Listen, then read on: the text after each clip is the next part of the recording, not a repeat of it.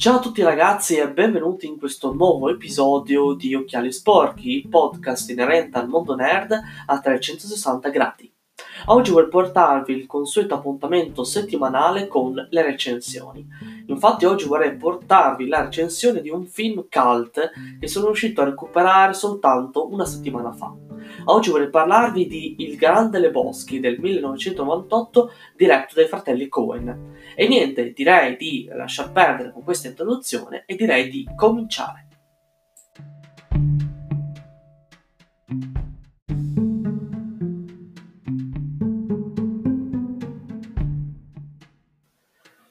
Se dovessi citare il titolo di una pellicola che mi è stata consigliata nel corso degli ultimi anni in cui ho iniziato ad approcciarmi al mondo del cinema, sicuramente sarebbe Il Grande Le Boschi dei fratelli Cohen. Diciamo una pellicola che non fu subito un cult alla sua uscita nelle sale cinematografiche, venne accolta da quello che ho sentito in giro, venne accolta eh, in maniera piuttosto tiepida da parte del pubblico e da parte della critica. Però nel corso degli anni venne, diciamo, rivalutata sia dalla critica mondiale ma anche dal pubblico, eh, divenendo appunto il cult che tutti conoscono oggi. E sinceramente non capisco il fatto che venne accolta, eh, questa pellicola venne accolta in maniera poco entusiasmante eh, appunto in maniera tiepida, perché comunque si tratta di una pellicola geniale, una pellicola fantastica, una pellicola che apparentemente può sembrare, eh, diciamo, un minestrone eh, poco coerente, però vi assicuro che guardandolo e soprattutto riflettendoci mi sono accorto che in realtà c'è molto di più di quello che una persona potrebbe pensare superficialmente. Diciamo che eh, il fatto che sembri un minestrone, cioè un insieme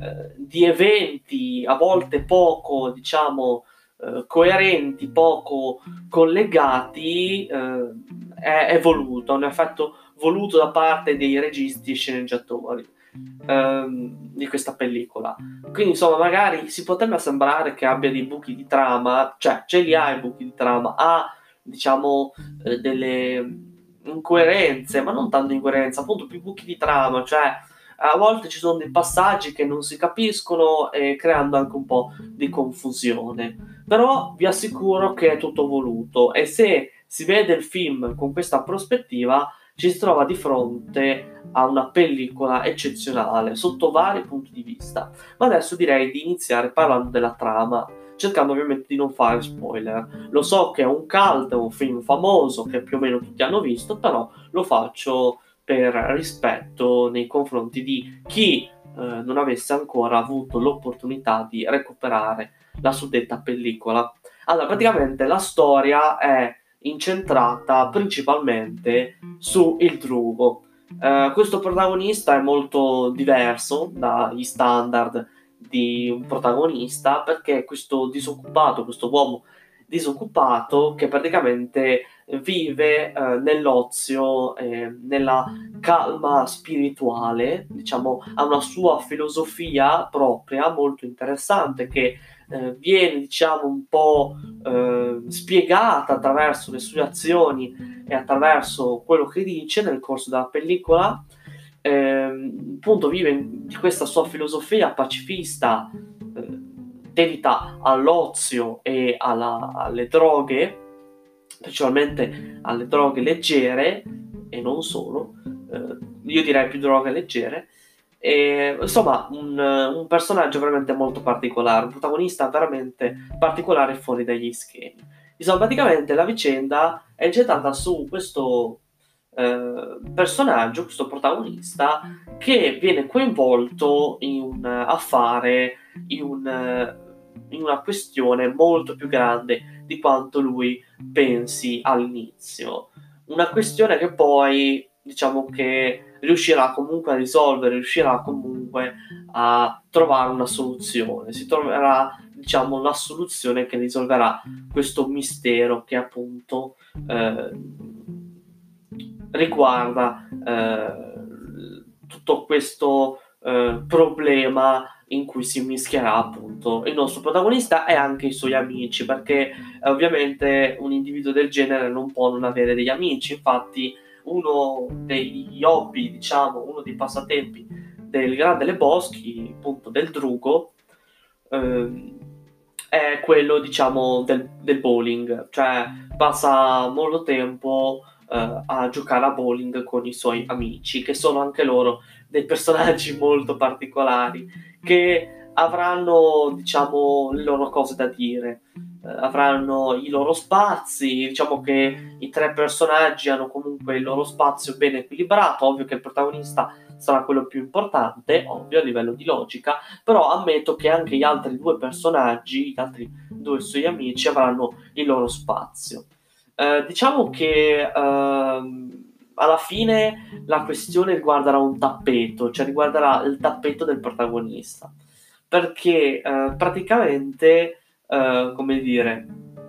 uh, succederà che all'inizio si troverà in casa questi due tipi che uh, lo minacciano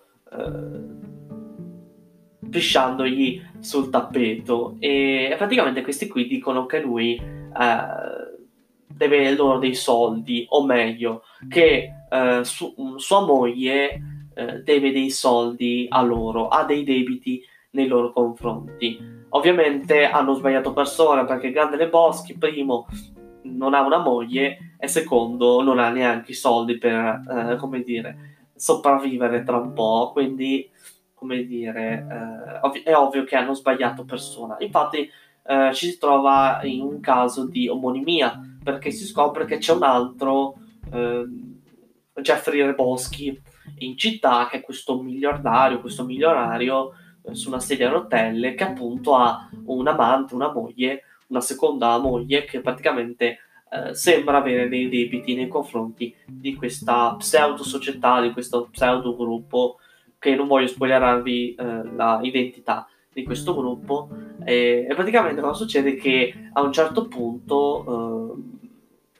appunto questi due uno di questi due piscia sul tappeto del drugo e il drugo giustamente va dal vero Leboschi, Jeffrey Leboschi, e chiede di essere risarcito del tappeto. Ovviamente il milionario eh, si incavola e non accetta appunto di rimborsargli i soldi del tappeto.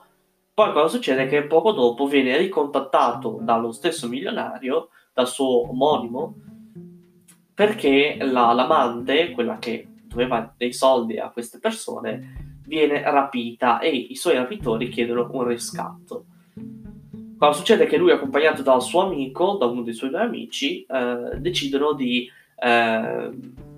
diciamo truffare il milionario, cioè eh, lasciando una, una, una, valigia fasulla e tenendosi la valigia con i soldi, no? Però cosa succede? Che poi lì parte tutto un casino che, diciamo, eh, porterà il nostro protagonista eh, in una situazione molto più grande di lui, molto più grande di quanto lui potesse mai immaginare. Allora, sì, diciamo che un po' vi ho spoilerato un po' la prima parte, però ora per farvi capire il livello di degrado eh, che ci troviamo all'interno del Grande Le Boschi. Eh, una pellicola che parte proprio bene, cioè eh, penso che sia uno dei pochi casi in cui una pellicola fin da subito inquadra il proprio obiettivo, inquadra le proprie intenzioni, perché non parte affatto prendendosi sul serio. Vi spiego meglio. Ci sono certe commedie che anche eh, per testare, diciamo, lo spettatore, per stupire lo spettatore, partono in maniera seria per poi, eh, dopo pochissimo tempo, eh, rivelare, per poi rivelare la propria natura, la propria vera natura comica. No, in realtà Grande delle Boschi, fin da subito, si presenta proprio nella, nella sua vera identità. Proprio dai primi minuti capisci che cosa ti trovo, cosa stai guardando, che cosa mh, mm, ti stai trovando di fronte. Ovvero una pellicola che vuole divertire, vuole intrattenere, proprio è la pellicola giusta per chi cerca un intrattenimento vero, un intrattenimento puro. Cioè, non stiamo parlando di una pellicola tamara, di una pellicola d'azione senza cervello. No, no, no, non sto parlando di quel genere di pellicole. Io sto parlando di intrattenimento puro. Cioè, nel senso che è la pellicola che fin da subito ti immerge nella situazione, ti immerge nella storia attraverso una comicità molto particolare, tipica dei registi, una comicità eh, molto più, eh, come dire, molto più fine, molto più eh, specifica, perché mh, diciamo che di solito i Coen utilizzano il black humor, qui di black humor c'è veramente poco, cioè ce n'è ma è veramente poco rispetto agli standard dei registi e si preferisce puntare invece su una comicità molto più terra-terra, molto più volgare, molto più cioè non la comicità volgare, però si tende più a creare delle situazioni molto più uh, equivoche, molto più, molto più terra a terra, come ho detto, niente di completamente profondo, però comunque è un umorismo preciso, un umorismo che uh, non è mai troppo ridondante, non ma dai, non ma, non ma mai dà fastidio allo spettatore, mai uh, ci saranno delle situazioni in cui lo spettatore si troverà appesantito dal, dalla comicità della pellicola, proprio perché eh, la comicità è qualcosa di molto più verosimile, perché comunque secondo me la vera comicità sta nei dialoghi più che nella storia. Cioè sì, ci sono degli equivoci, eh, però dei momenti folli, momenti divertenti, però secondo me la vera comicità la comicità pura del film si trova all'interno dei dialoghi, che secondo me è, la, è l'elemento, è la cosa più mh, mm, bella, la cosa più interessante della pellicola. Perché sì, va bene la storia, va bene i personaggi, va bene la recitazione, anzi va benissimo la recitazione, però l'elemento che salta all'occhio e che piace fin da subito, almeno per quanto mi riguarda, sono i dialoghi, cioè come sono scritti i dialoghi, non tanto la sceneggiatura in generale, ma proprio i dialoghi. Sì, che i dialoghi fanno parte della sceneggiatura, però per dirvi che la sceneggiatura in sé magari appunto ha dei buchi, ha crea un po' di confusione, però io sto, mi sto riferendo alla parte di sceneggiatura che funziona sempre, ovvero l- i dialoghi. I dialoghi sono verosimili, i dialoghi sono infarciti di volgarità, ma sono infarciti di espressioni e di uh, modi di esprimersi verosimili, reali, perché è ovvio che tra un gruppo di amici tu non utilizzerai mai un linguaggio raffinato, non utilizzerai mai un tono di voce calmo, oppure eh, non sarai mai elegante tra amici in un bar, oppure come nel caso del protagonista in una sala da bowling. Quindi insomma a me piace anche le dis- mi piacciono un sacco le discussioni che avvengono tra i protagonisti, tra i personaggi, che sono verosimili. Questo è grazie alla, alla recitazione, ma secondo me è anche grazie soprattutto alla sceneggiatura per quanto riguarda appunto i dialoghi che sono farciti magari di una volgarità che potrebbe dare un po' fastidio, ma a me sinceramente non ha dato affatto fastidio perché comunque questi dialoghi sono verosimili, i personaggi si esprimono in maniera reale, in una maniera appunto possibile, una maniera credibile, ecco. Anche, bisogna anche guardare anche il livello di istruzione che queste persone possono aver avuto anche, cioè bisogna anche pensare, bisogna anche immergersi nella psicologia, nella vera essenza dei personaggi, perché comunque di certo non ci troviamo di fronte a persone che chissà che eh, titolo di studio avranno, chissà che eh, intelligenza, chissà che chissà quale livello, quoziente intellettivo avranno, cioè niente di speciale. Ecco, sono persone normali, sono persone comuni, possono anche essere, possono anche risultare un po' a tratti mediocri, perché comunque Le Boschi, sì, magari è quello più o meno intelligente dei tre, ma anche lui fa le sue cavolate, anche lui dice fa le sue cavolate, quindi poi se questo stile di vita che alla fine è soltanto una scusa per eh, non impegnarsi mai fisicamente, psicologicamente, quindi poi c'è il suo amico, eh, che secondo me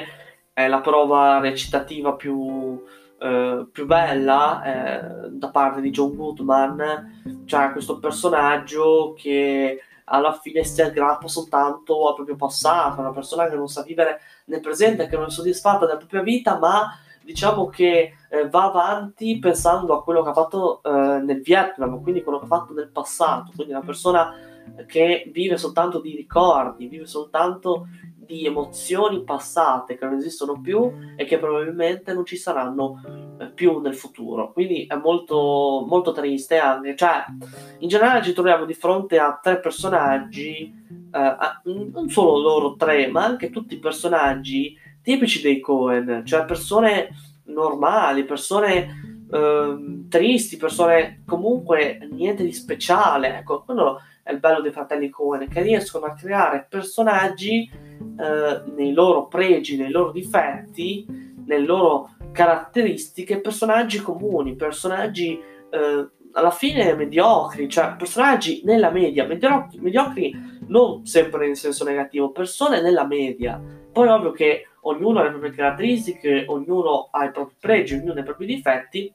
però nell'insieme si tratta comunque sempre di personaggi nella media, personaggi verosimili, proprio come i dialoghi che li caratterizzano. Quindi insomma, eh, una cosa che mi è piaciuta nel Grande dei Boschi fin da subito è proprio la sceneggiatura per quanto riguarda i dialoghi e il fatto che questi personaggi attraverso i loro dialoghi, ma anche attraverso quello che fanno e quello che dicono, non solo quello che dicono, ma anche a quello che fanno, sono verosimili anche. Le loro scelte, le loro eh, le loro azioni rispecchiano quello che sono. E a volte non è proprio una cosa positiva, a volte fanno di quelle cavolate, dicono e fanno di quelle cavolate, eh, insomma, veramente eh, insomma da sbellicarsi perché anche lì è un chiaro esempio del fatto che eh, vengono trascinati dalle proprie emozioni, sono persone che vengono trascinate dai propri istinti, dalle proprie, pers- dalle proprie emozioni, da- dalle proprie frustrazioni. Un esempio è il personaggio di, di, John Goodman, interpretato da John Goodman, che anche lui è una persona piuttosto facilmente irascibile, facilmente violenta, facilmente nervosa. Mm. Il Grande Boschi invece lui eh, è l'opposto, cioè una persona che cioè anche lui, tecnicamente lui segue suo, la sua linea di pensiero, cioè pacifista, eh, calma, che quasi se ne frega, se ne sbatte quasi di quello che eh, succede intorno a lui, però anche lui, diciamoci la verità, anche lui un po' spesso viene trascinato da, da, quello che gli accade, cioè non lo fa vedere, ma anche lui qualche volta, eh, come dire, diciamo che anche lui uh, si fa trascinare dagli eventi, si fa trascinare più che altro da, da quello che le persone gli, gli, dicono o gli fanno. Pochissime volte, ma anche lui poi alla fine è umano, anche lui avrà anche lui una propria filosofia, ma per modo di dire, anche lui avrà una propria mentalità, avrà un proprio stile di vita, ma non sempre, uh, come dire, riesce a entrare nei propri limiti, negli spazi che nei propri, sì, nei propri spazi creati da lui stesso, nella, nella filosofia mh, creata da lui stesso. Quindi, insomma, è molto interessante. Poi c'è uh, il terzo personaggio, interpretato da Steve Buscemi, che forse è quello che parla di meno, perché poi alla fine è, è, è l'elemento tipico di una compagnia di persone adulte, ma non solo adulte, perché eh, diciamoci la verità, anch'io a volte sono stato un po' lo Steve Buscemi nel Grande dei Boschi, cioè nel senso che sei sempre, eh, la, cioè Steve Buscemi cosa rappresenta? Anche lì grazie alla sua interpretazione, alla sua capacità recitativa, anche se poi non dice niente, però è, ba- è bello perché riesce a stare in scena comunque, anche lui insieme agli altri due, senza eh, dire neanche la metà di quello che dicono gli altri due attori. Eh, praticamente lui rappresenta quell'elemento della compagnia che viene completamente messo da parte, quel, eh, quel, quel, quella persona che magari eh, non sta sempre attenta a quello che eh, stanno dicendo gli altri e, e, quando cerca di inserirsi in una conversazione viene sempre messa da parte proprio per via della sua eh, come dire per, proprio per il fatto di eh, non aver ascoltato fino a quel momento per il fatto di non ascoltare mai eh, col fatto che sempre eh, ha sempre la testa fra le nuvole nei fatti propri e quando cerca di capire quello che stanno dicendo gli altri viene insultato, viene eh, zittito. Eh, beh, ora non è che io sia sempre stato così, però in certe compagnie mi è successo di eh, a volte, soprattutto quando ero molto più piccolo, mi è successo a volte di essere come i personaggi Steve Buscemi. Per fortuna nel corso del tempo sono cambiato, insomma, ovvio che cosa succede? Che spesso ci si trova in una compagnia magari che è difficile intervenire, è difficile esprimersi, quindi cosa succede? Che poi ti tocca stare zitto, è quello che succede a volte anche a me, che magari in una compagnia non ti trovi molto bene, quindi preferisci vivere nel tuo silenzio e piuttosto ascoltare, oppure come fa il personaggio di Steve Buscemi, probabilmente vivere nei propri pensieri, quindi pensando, stando, standosene per i, per i fatti propri. E, insomma, eh,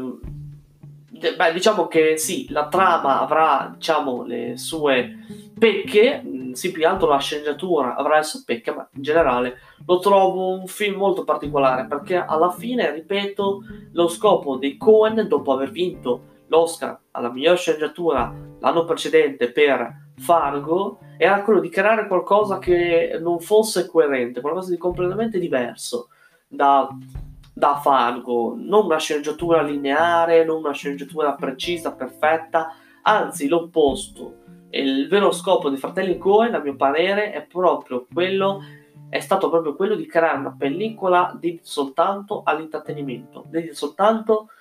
a, a, alle emozioni, all'impatto sul pubblico. Cioè, alla fine gli eventi che vengono messi insieme magari potranno anche essere un po' scollegati, potranno anche creare facilmente confusione nello spettatore, però suscitano emozioni. Il vero scopo è appunto quello che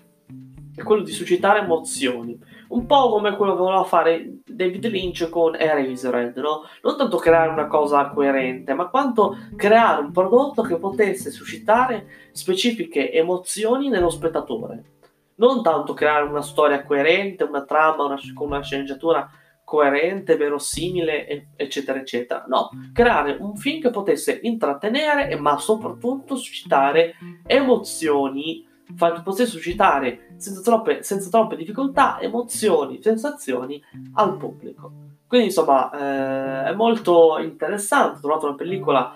che mi ha veramente divertito, mi ha intrattenuto dall'inizio alla fine senza troppe difficoltà. Forse io ho più apprezzato la pellicola per il fatto che l'ho vista in lingua originale, volevo a tutti i costi vedermela in originale, non me ne sono assolutamente pentito. Ho visto poi dei pezzi successivamente doppiati in lingua italiana, ammetto che eh, sì, non è male, ma eh, l'impatto che ti danno i dialoghi in originale è completamente diverso da quelli doppiati in italiano. È, l'effetto che mi fa sempre la lingua inglese, è l'effetto che mi fa sempre, eh, fanno sempre i prodotti eh, in originale, in lingua originale, che mi divertono di più, mi intrattengono di più e soprattutto mi suscitano più emozioni più eh, definite, più... Um, sì, emozioni più, più, grandi, più definite, ecco, insomma, quindi magari co- so, sono certo che sia una cosa mia personale, ma eh, comunque io vi consiglio lo stesso di guardarvi entrambe eh, le versioni, sia la versione originale sia la versione eh, in lingua in, in italiano, eh, doppiata in lingua italiana. Quindi eh, io vi consiglierei più quella inglese se volete proprio assaporarvi i dialoghi, la recitazione, se invece volete soltanto guardarvelo, allora potete tranquillamente rivolgervi alla versione doppiata in italiano. Direi di aver detto tutto, ho parlato veramente tanto, però mi sono un po' dilungato, però è un film che eh, diciamo suscita eh, queste emozioni e determinate emozioni che volevo raccontarvi. Diciamo che è una pellicola molto particolare, ovviamente necessitava di uno sproloquio come quello che ho fatto. Quindi, eh, insomma, io vi consiglio ovviamente questo cult, immagino che molti tra di voi eh, lo avranno già visto questo film, ma nel caso in cui tra di voi ci fossero persone che non l'avessero ancora visto, ve lo straconsiglio assolutamente, senza troppi dubbi, cioè dovete assolutamente vederlo prima o poi. Eh, niente, io come al solito vi ricordo che potete trovarmi eh, su YouTube e su Instagram. Uh, su entrambe le piattaforme io mi dedico in particolar modo a trattare argomenti nerd,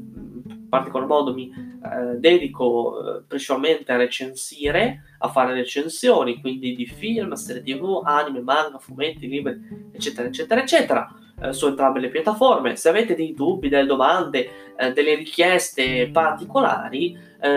potete tranquillamente scrivermi in privato uh, o sotto qualsiasi video che potete trovare sul mio canale YouTube oppure sotto qualsiasi post che potete trovare eh, so, mh, nel mio profilo, sul mio profilo Instagram, oppure potete scrivermi anche in direct in, su Instagram. Eh, diciamo che io cercherò ovviamente di rispondervi, cercherò ovviamente di rispondere ai vostri quesiti, di soddisfare i vostri dubbi e le vostre richieste uh, e le vostre perplessità. Io vi ricordo che la recensione del Grande dei Boschi la potete trovare tranquillamente sul mio profilo Instagram. Ovviamente è una versione più ristretta di quello che ho detto, però ovviamente eh, diciamo che potete trovare diciamo, i punti fondamentali eh, di quello che ho detto all'interno di questo episodio. Quindi se volete una, una, una versione più, eh, diciamo, più veloce, più corta e magari avete capito alcune mie opinioni, eh,